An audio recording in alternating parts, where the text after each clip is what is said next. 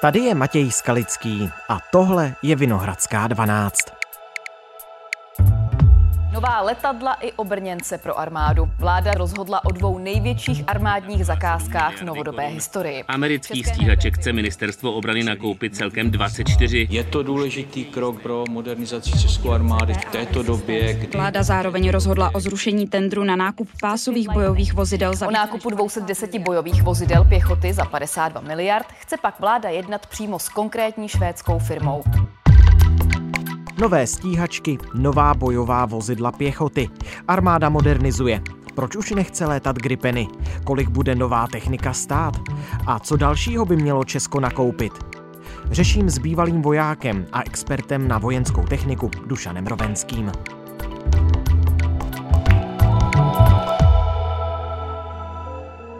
Dnes je pátek, 22. července.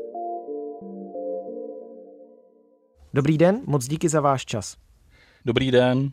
Velké změny v české armádě, pojďme je společně rozebrat postupně. Co podle vás stojí za rozhodnutím ministerstva obrany, že zahájí jednání o nákupu amerických stíhaček F-35?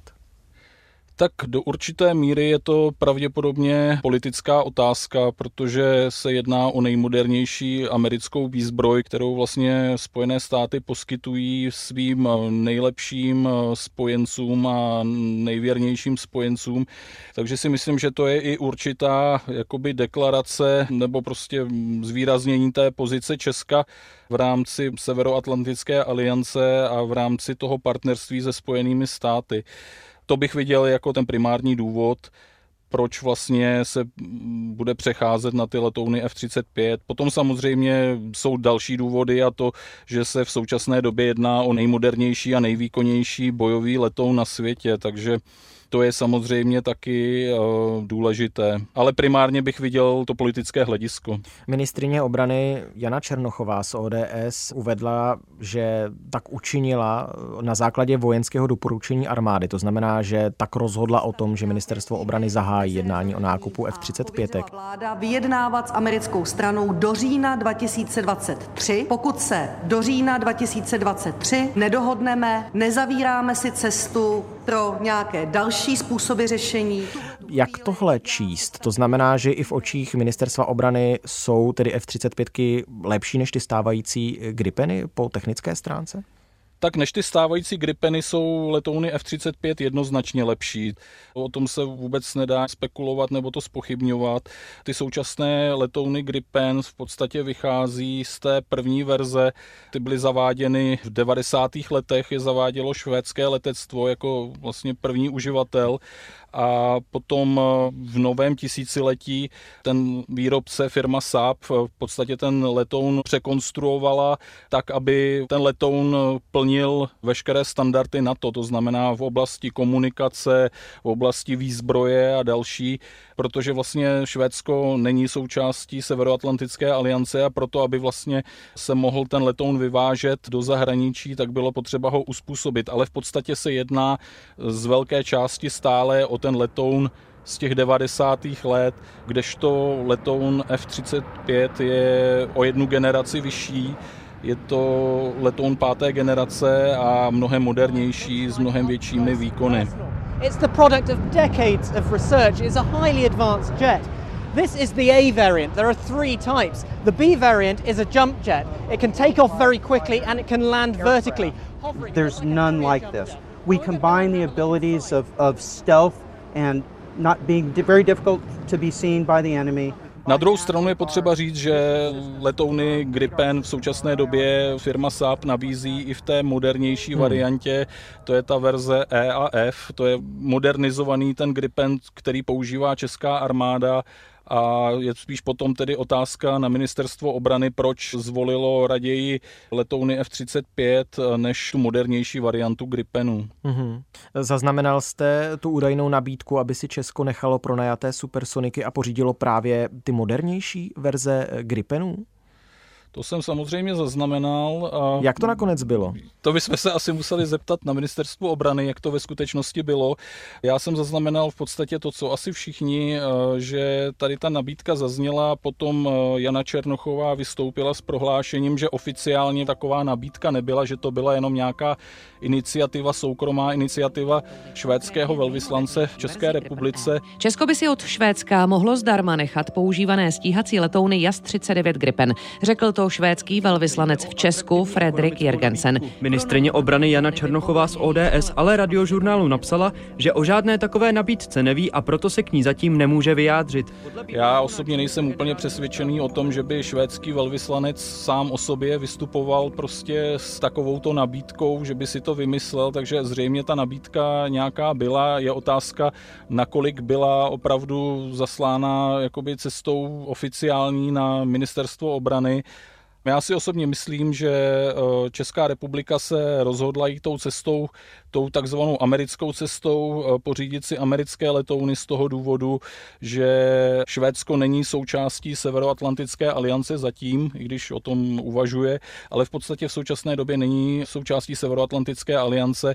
A pokud budeme mít americkou výzbroj, tak ty vazby na Spojené státy a na ty ostatní spojence v NATO, protože řada z nich buď letouny F-35 také provozuje, nebo je chce provozovat, tak eh, budou mnohem jako silnější. Mm-hmm. I ta interoperabilita, kdy budou moci naše letouny působit z těch aliančních základen a alianční letouny působit z našich základen, kdy vlastně ta logistika bude stejná, takže pokud naše letouny F-35 přistanou například v Norsku, tak tam přijedou norští specialisté, ty letouny dotankují, dozbrojí a vlastně nebude absolutně žádný problém s tímhle s tím. Pokud by naše Gripeny eh, například přistály v Norsku, tak tam musí mít svoje zázemí, musí tam být náš pozemní personál eh, s vlastní logistikou a v tom je ten hlavní problém. Tady se ale asi hodí dodat tedy to, co vy už jste nastínila, to, že Švédsko a Finsko už podepsali přístupové protokoly a čeká se tedy na ratifikace členských států eh, na to a k tomu vstupu tedy velmi, velmi pravděpodobně eh, dojde.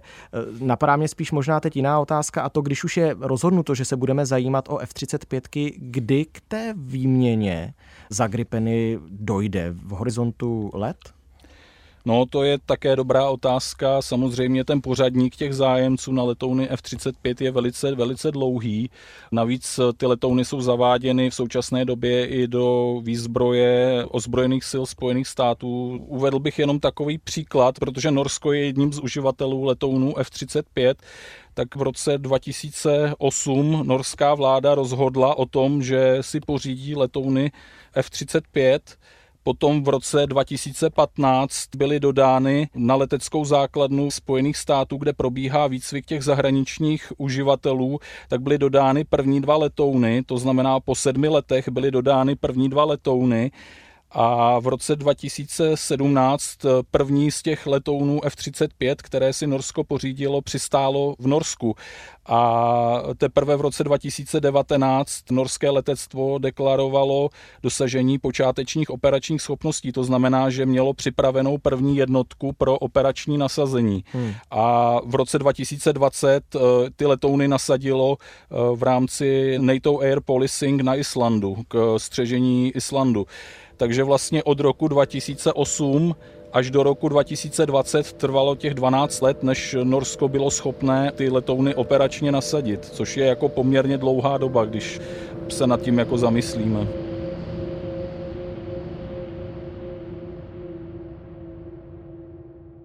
Vy jste řekl, že tyto americké stíhačky jsou ty nejmodernější na světě. Jak si to představit? Rychlostí, akceschopností, možná provozními náklady? Rychlost není až tak důležité kritérium. Nejdůležitější kritérium dneska je informační převaha nad protivníkem. To v současné době vidíme například i v té válce na Ukrajině, kdy Rusko například má velkou převahu ve výzbroji, ale má velice málo informací o těch cílech na Ukrajině. Často zasahuje ty cíle, které tam buď už nejsou, anebo je nedokáže zasáhnout, protože ty cíle se rychle přemysťují, tak ty letouny F-35 eh, dokáží v rámci té letecké skupiny nebo té jednotky, která je ve vzduchu, dokáží spolu vzájemně komunikovat, dokáží si předávat data z těch jednotlivých senzorů, například, že jeden letoun ze svého radiolokátoru předává ty informace jinému letounu, který může mít ten svůj vlastní radiolokátor úplně vypnutý a může vlastně letět v takovém jakoby radiolokačním klidu, kdy nemá vlastně zapnuté ty své senzory a dokáže pasivně přijímat ty údaje z jiných letounů nebo dokonce z, například z pozemních prostředků nebo z letounů včasné výstrahy. Takže je tady obrovská informační převaha těch letounů, je tam obrovská míra automatizace, kdy ten letoun, ten systém toho letounu řeší celou řadu úloh vlastně sám hmm. a pouze eh, ten pilot eh, se musí rozhodnout, kterou z těch variant si vybere. V tom letounu F-35 jsou samozřejmě i další takzvané vychytávky, jako například, že má vnitřní pumovnice nebo vnitřní prostory pro tu nesenou výzbroj, takže nenosí, pokud není potřeba, tak tu výzbroj nenosí zavěšenou pod křídly, ale uvnitř trupu je to hlavně z toho důvodu, aby se snížila jeho radiolokační odrazná plocha, to znamená, že tvoří menší cíl na, na radaru a hůře se na radaru protivníka zjišťují. V podstatě ten v současné době Gripen, který je zavedený v české armádě, může mít maximální vzletovou hmotnost 14 tun. Hmm. Ten letoun F-35 může mít maximální vzletovou hmotnost téměř 32 tun takže je v podstatě dva a vícekrát těžší, nebo může nést eh, mnohem víc výzbroje než ty letouny Gripen. Vláda rozhodla o zrušení tendru na nákup pásových bojových vozidel pěchoty za 50 miliard korun. Informovala o tom ministrině obrany Jana Černochová z ODS. Bude pro nás rozhodující zapojení českého průmyslu, samozřejmě cena, ale hlavně rychlost těch dodávek. U zakázky na nákup nových bojových vozidel pěchoty byly ve hře tři firmy. Kabinet rozhodl, že už bude vyjednávat jen se švédskou společností Bae Systems o jejich vozidlech CV90. Tendr vláda zrušila na základě doporučení právní kanceláře.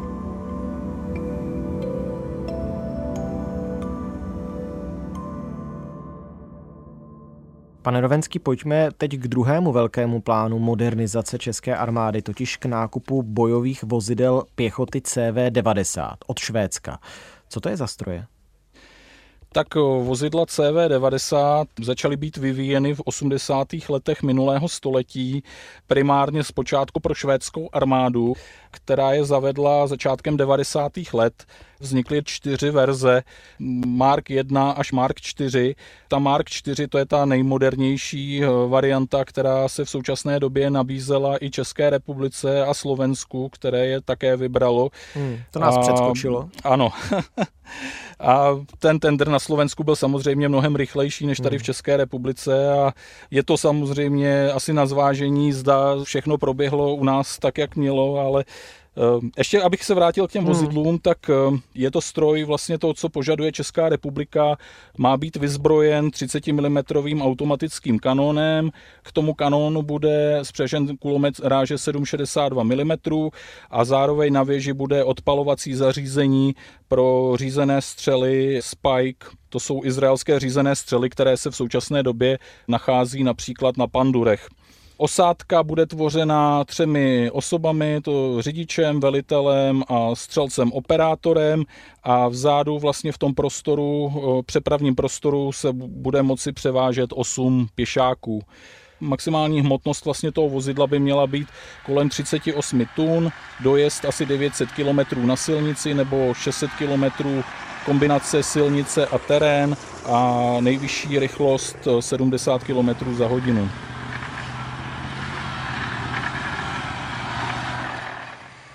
Vycítil jsem z vás pochybnosti, zda všechno proběhlo v Česku, jak mělo ohledně právě výběru a teď tedy potenciálního nákupu CV90 napřímo od Švédska. Asi zmiňujete eh, tender za desítky miliard, který tedy minulá vláda přerušila, ta současná ho úplně zrušila, tak čím se stal nevýhodný? No, ten tender vlastně začal v roce 2016 a začal tím, že Česká republika oslovila nejrenomovanější firmy, které vyrábějí obrněnou techniku, tak je vlastně Česká republika oslovila, aby předložili své nabídky, že bude vlastně Česká republika eh, chtít nakoupit nová bojová vozidla pěchoty. To je rok 2016. Teprve v roce 2019, to znamená o tři roky později, Česká republika oznámila ty požadavky na ty vozidla. Začal tender na největší zakázku v historii armády za více než 50 miliard korun. Ministerstvo obrany předalo čtyřem nadnárodním firmám své požadavky na nákup dvoustovek bojových vozidel pěchoty. Takzvané BVP by mělo být schopné bojovat i proti tanku nebo vrtulníkům a dronům. To znamená, že vlastně tři roky trvalo vůbec eh, to, než Česká republika sformulovala své požadavky. A to mě jako opravdu připadá jako strašně dlouhá doba. Myslím si, že ta priorita toho nákupu byla velice nízko a nebyla tomu přikládána asi ta důležitost, která tomu měla být přikládána. A byly nějaké alternativy teď i co se týče toho přímého nákupu nebo se vláda jednoznačně rozhodla pro CV90. Já vím, že v tendru byly ve finále třeba německé Lynxy. V podstatě věc dospěla až do té fáze, že eh, tender se podle mě stal natolik nepřehledný a natolik komplikovaný, že v podstatě ministerstvo obrany hledalo, hledalo nějaký způsob, jak ten tender zrušit, aby ne, nemuselo rozhodovat eh, o, o tom výběru. A nejjednodušší způsob, jak ten tender zrušit, je ten, že ten výrobce vám sám řekne, že se toho tendru už účastnit nechce. Ta nabídka byla platná do konce letošního června takže ta nabídka vypršela. Hmm. Mezitím ministerstvo obrany oslovilo znovu ty výrobce s tím, že pokud chtějí pokračovat v tom tendru, tak musí splnit nové další požadavky.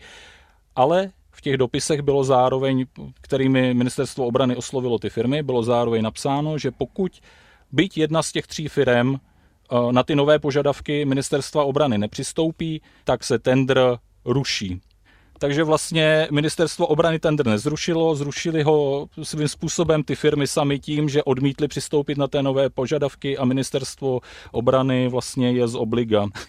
Takže i když eh, švédská firma chtěla přistoupit na požadavky, tak tender byl stejně zrušený a Česká republika teď ano. ale přesto všechno bude právě od této švédské společnosti, od švédského výrobce ty CV90 chtít nakoupit. Myslíte si, že to je náplast za nevyužité prodloužení eh, pronájmu nebo nákupu dalších letounů Gripen také od Švédů? Do určité míry by se to asi také tak dalo, eh, dalo hodnotit. Na druhou stranu je potřeba říct, že vozidlo CV90 je odzkoušené, je to vozidlo velice kvalitní. V současné době ho používá řada evropských armád mám určité zákulisní informace, že během těch zkoušek se i to vozidlo CV90 ukázalo být po technické stránce a, a prostě stránce toho operačního použití jako, jako nejlepší z těch tří typů.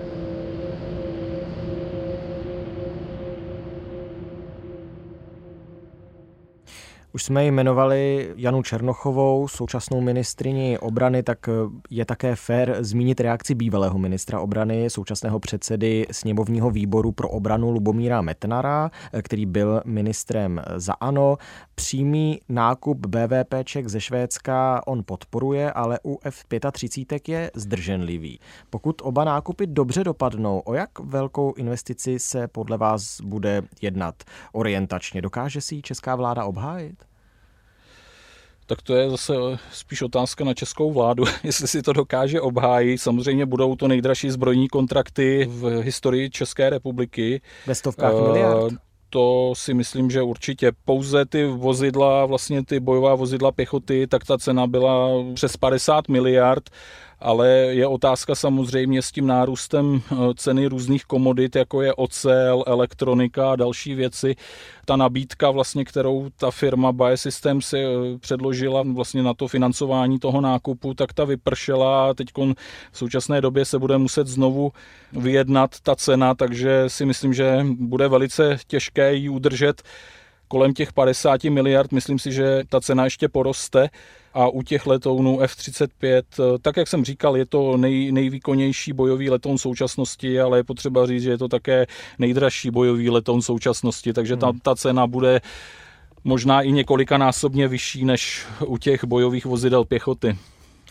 Pokud F-35 nahradí Gripeny, tak co nebo jakou techniku budou nahrazovat CV-90? Tak vozidla CV-90 budou nahrazovat eh, vozidla BVP-2, což jsou bojová vozidla sovětského vzoru. Takže už vysloužila asi. No, vysloužila. Oni samozřejmě slouží ve světě v řadě armád hmm. dál, ale uh, jsou morálně zastaralá, i technicky zastaralá, je samozřejmě čím dál problematičtější je udržovat v provozu i v rámci české armády ta vozidla v rámci české armády eh, jsou udržována v provozu pouze díky nesmírnému úsilí toho technického personálu a těch eh, osádek těch vozidel. Řada těch vozidel bude pravděpodobně i nebojeschopná, že se už vlastně přešlo z části i na kanibalizaci některých těch vozidel, kdy se eh, vlastně díly z některých těch neprovozu schopných vozidel v rámci nějakých oprav používají k opravám jiných vozidel takže se opravdu udržuje ten vozový park těch vozidel BVP2 pouze díky největšímu úsilí.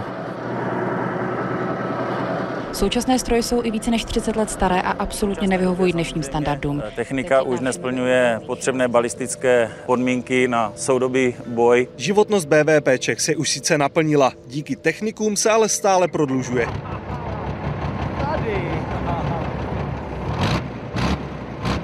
Projede jakýkoliv terén, nezastaví ho skoro žádná překážka. Co se týče obsluhy, jo, je to značně nepříjemné. Ten prostor jo, a komfort pro obsluhu je, je velmi slabý.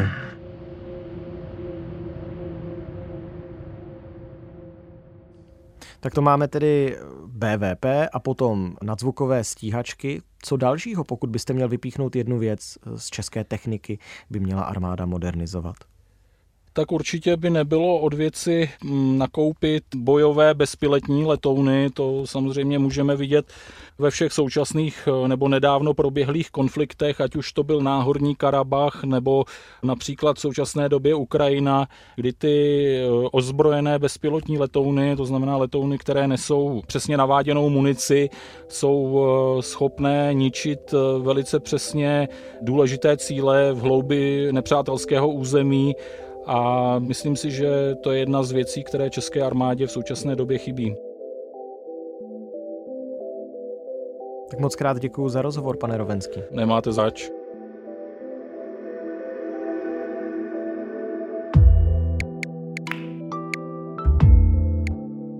Tohle už je všechno z Vinohradské 12, z pravodajského podcastu Českého rozhlasu. Dnes o nákupu nadzvukových stíhaček a bojových vozidel pěchoty. Patrně největších armádních zakázkách v naší novodobé historii. Mluvil o nich Dušan Rovenský, vojenský expert a redaktor odborného časopisu ATM. Je tu opět víkend a s ním čas připomenout si naše díly z tohoto týdne. Rozebírali jsme letní vlnu covidu, vyprávěli jsme příběhy rodin rozdělených mřížemi věznic, zjišťovali jsme, jak ochladit rozpálená města v létě a ptali jsme se, proč se do oblak vrací Superjumba, největší dopravní letadla světa. Všechny tyto díly si můžete pustit třeba na webu i rozhlas.cz. Naslyšenou v pondělí.